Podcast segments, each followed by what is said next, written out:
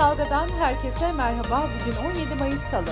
Ben Demet Bilge Erkasap. Gündemin öne çıkan gelişmelerinden derleyerek hazırladığımız Kısa Dalga Bülten başlıyor. Türkiye haftanın ilk gününü peş peşe gelen zam haberleriyle geçirdi. Cumhurbaşkanı Erdoğan, cumartesi günü Rize Artvin Havalimanı açılışında yaptığı konuşmada çay alımının 3.87 liradan 6.70 liraya çıkarıldığını duyurmuştu. Çaykur dün çaya %43.71 zam yaptı. Türkiye Tekel Bayileri Platformu Başkanı Özgür Aybaş da rakıya, şekere ve kahveye gelen zamları duyurdu. Aybaş, Türk kahvesine %21, küp ve toz şekere ise %20 zam geldiğini açıkladı. Aybaş'ın açıklamasına göre rakıda ise son durum şöyle oldu. Son olarak 5 Ocak'ta yapılan zamla 35'lik yeni rakının fiyatı 129 liraya yükselmişti. Ürün son fiyat artışıyla birlikte artık 150 liraya satılacak. Her 6 ayda bir sigara ve alkole yapılan otomatik vergi zamları Erdoğan'ın kararıyla ertelenmezse Temmuz ayında biraya 12, şaraba 23 ve rakı gibi yüksek alkollü içkilere de 100 liraya kadar zam gelebilir. Tüm bunların ardından bir zam haberi de umumi tuvaletten geldi. Manisa Esnaf ve Sanatkarlar Odası ilçedeki tuvalet fiyatlarına %43 zam yapıldığını açıkladı. Fiyatın 3,5 liradan 5 liraya çıkmasına ilçe sakinleri tepki gösterdi. Alınan kararla duş fiyatı da 25 liraya çıktı. İlaç Endüstrisi İşverenler Sendikası da güncel euro kurunun %40 olarak uygulanan ilaç kurunun %70'e çıkmasını talep etti. Bu talebin gerçekleşmesi durumunda ilaç fiyatlarına %75 zam gelecek.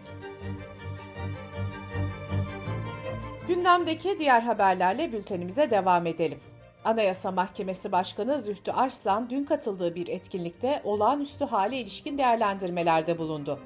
Arslan, olağanüstü halde masumiyet karinesi ve işkence yasağı gibi haklara dokunulamayacağını, uluslararası hukuktan doğan yükümlülüklerin de ihlal edilemeyeceğini belirtti. Olağanüstü halin olağanlaşmasının tehlikeli olduğunu vurgulayan Arslan, anayasa mahkemelerine düşen de bunu engellemektir diye konuştu. Geçtiğimiz hafta Eskişehir'de birçok sanatçının katılacağı Anadolu Fest, il genelinde alınan yasak kararı nedeniyle iptal edilmişti. Bu haberin mürekkebi kurumadan Türkiye yine yeni bir iptal kararını konuşuyor. Sanatçı Aynur Doğan'ın Kocaeli'nin Derince ilçesinde vereceği konser AKP'li Derince Belediyesi tarafından iptal edildi. Bu karar büyük tepkiye neden olurken belediye gece vakti bir açıklama yaparak konserin iptal gerekçesini resmi işlemlerin yapılmaması ve uygun olmayan bilet satışı olarak açıkladı. CHP Genel Başkanı Kılıçdaroğlu yasak kararına özgür doğduk, özgür öleceğiz sözleriyle tepki gösterirken Gelecek Partisi Genel Başkanı Ahmet Davutoğlu da hangi cüretle, hangi akla hizmetle Kürtçe müziği yasaklamaya kalkarsınız dedi. Derince Belediyesi CHP Grup Başkan Vekili Erhan Akpınar da yasak kararını tanımayacaklarını söyledi. Organizasyonu yapan şirket Gergedan Yapım da gerekçesiz alınan bu karar kültür sanat dünyası ve ülkemiz için kaygı vericidir açıklaması yaptı. Şirket ayrıca bilet alanları 28 Mayıs'ta İstanbul Harbi Açık Hava'da yapılacak konsere davet etti.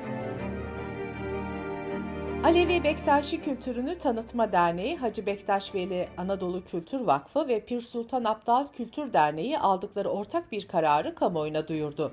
Kaos GL'nin haberine göre yapılan açıklamada şöyle denildi. Bizim inancımızda herkes candır. LGBTİ artıların cenaze süreçlerinde yaşadıkları acı olayları dinledik. Buna kayıtsız kalmamız mümkün değil. Cemevlerimizin LGBTİ artıların kendi vasiyetlerine göre gömülebilmeleri için kendilerine açık olduğunu ilan ediyoruz. Avrupa Konseyi'nin yasama organı Parlamenter Meclisi 18-20 Mayıs günlerinde İstanbul ve Ankara'da temas ve incelemelerde bulunmak üzere iki raportörünü gönderecek.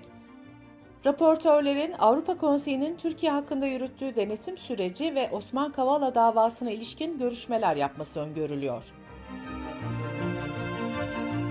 Milli Eğitim Bakanı Mahmut Özer bu yaz itibariyle bilim ve sanat merkezlerinde 2. sınıftan 12. sınıfa kadar tüm öğrenciler için yaz okulu açılacağını duyurdu.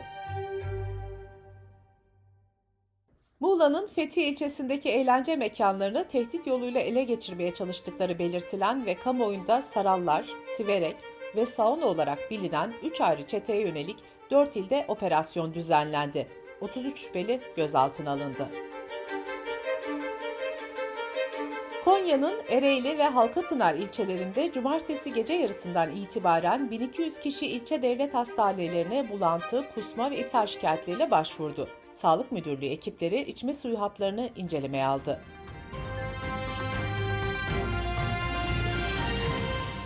Sırada ekonomi haberleri var. Türkiye İstatistik Kurumu'na göre yılın ilk çeyreğinde işsizlik oranı geçen yılın aynı dönemine göre %0.1 puan arttı. İşsiz sayısındaki artış ise 50 bin olarak kayıtlara geçti.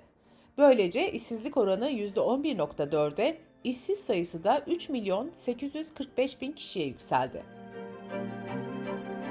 Devrimci İşçi Sendikaları Konfederasyonu Araştırma Merkezi İşsizlik ve İstihdamın Görünümü raporunu yayınladı. Buna göre çalışabilir durumdaki 64 milyon kişiden sadece 20.8'i kayıtlı ve tam zamanlı olarak istihdam ediliyor. Geniş tanımlı genç işsizliği ise %41 oranında gerçekleşti.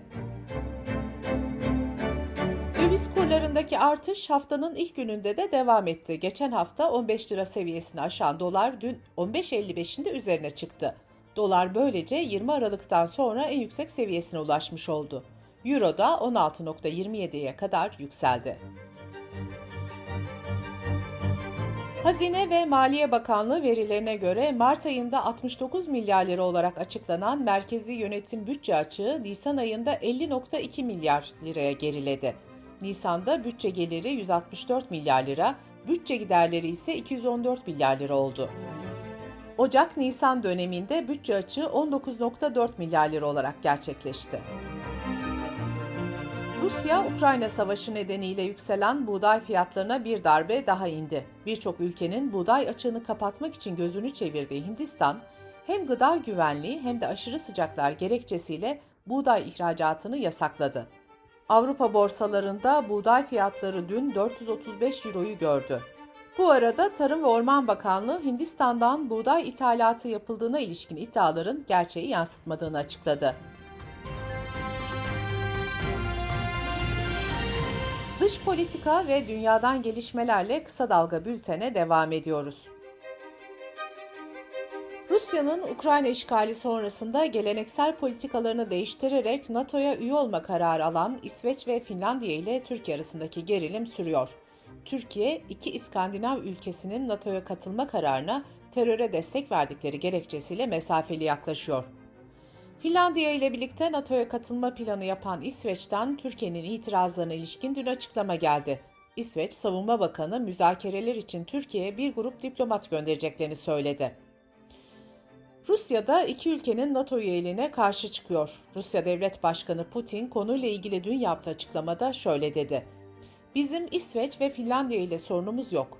Üyelikleri bize tehdit yaratmayacak fakat karşı reaksiyonumuza yol açacak. Kremlin sözcüsü Peşkov da iki ülkenin NATO'ya üye olmasının Avrupa'nın güvenliğini güçlendirmeyeceğini belirtti. İsveç'te hükümette olan Sosyal Demokrat Parti 73 yıllık NATO üyeliği karşıtı tutumundan Rusya'nın Ukrayna'ya müdahalesi sonrası vazgeçmiş ve NATO'ya üye olmak istediklerinin sinyalini vermişti. İsveç başvuru kararını dün kesinleştirdi. Komşu ülke Finlandiya hükümeti de önceki gün yapılan resmi açıklama ile NATO'ya katılım sürecinin başlatılacağını duyurmuştu. Avrupa Birliği Dış İlişkiler ve Güvenlik Politikası Yüksek Temsilcisi Joseph Borrell, Rusya-Ukrayna savaşının sonuçlarından çok endişe duyduğunu söyledi. Borrell, elektrik ve gıda fiyatlarındaki artışlar nedeniyle derin bir ekonomik krizle karşı karşıya kalınacağının uyarısını yaptı. Çeçen lider Kadirov, Ukrayna'nın Mariupol kentinde kuşatma altında olan askerlerin tahliyesi için Türkiye'den gelen teklife karşı çıktı. Kadirov, dini duygulara vurgu yaparak Erdoğan'dan tahliye teklifinden vazgeçmesini istedi. McDonald's 30 yıllık faaliyetin ardından Rusya'dan temelli olarak ayrılacağını ve restoranlarını satmaya başladığını açıkladı. BBC Türkçe'nin haberine göre fast food zinciri Ukrayna Savaşı'nın başlangıcından bu yana yaşanan insani krizi ve ülkede öngörülemeyen çalışma ortamını gerekçe olarak gösterdi. Amerika Birleşik Devletleri Buffalo'da bir alışveriş merkezinde 13 kişiyi öldüren 18 yaşındaki ırkçı saldırganı konuşuyor. Saldırganın 180 sayfalık manifesto yazdığı ve bazı üst düzey isimleri öldürmek istediği ortaya çıktı. Listede İngiltere'nin başkenti Londra'nın Müslüman Belediye Başkanı Sadık Han, milyarder George Soros ve Cumhurbaşkanı Erdoğan da bulunuyor. Bültenimizi kısa dalgadan bir öneriyle bitiriyoruz. Ukrayna Savaşı'nın küresel ekonomi ve siyaset üzerindeki etkisi devam ediyor. Dünya ekonomisi neden sarpa sardı? İklim krizi gündemden düştü mü? Bildiğimiz dünyanın sonuna mı geliyoruz? Ve Türkiye'yi ne bekliyor? Dünyanın ve Türkiye'nin halini Mühtan Sağlam Profesör Doktor Erinç Yeldan'la konuşuyor. Mühtan Sağlam'ın podcast'ini kısa dalga.net adresimizden ve podcast platformlarından dinleyebilirsiniz. Gözünüz kulağınız bizde olsun. Kısa Dalga Medya.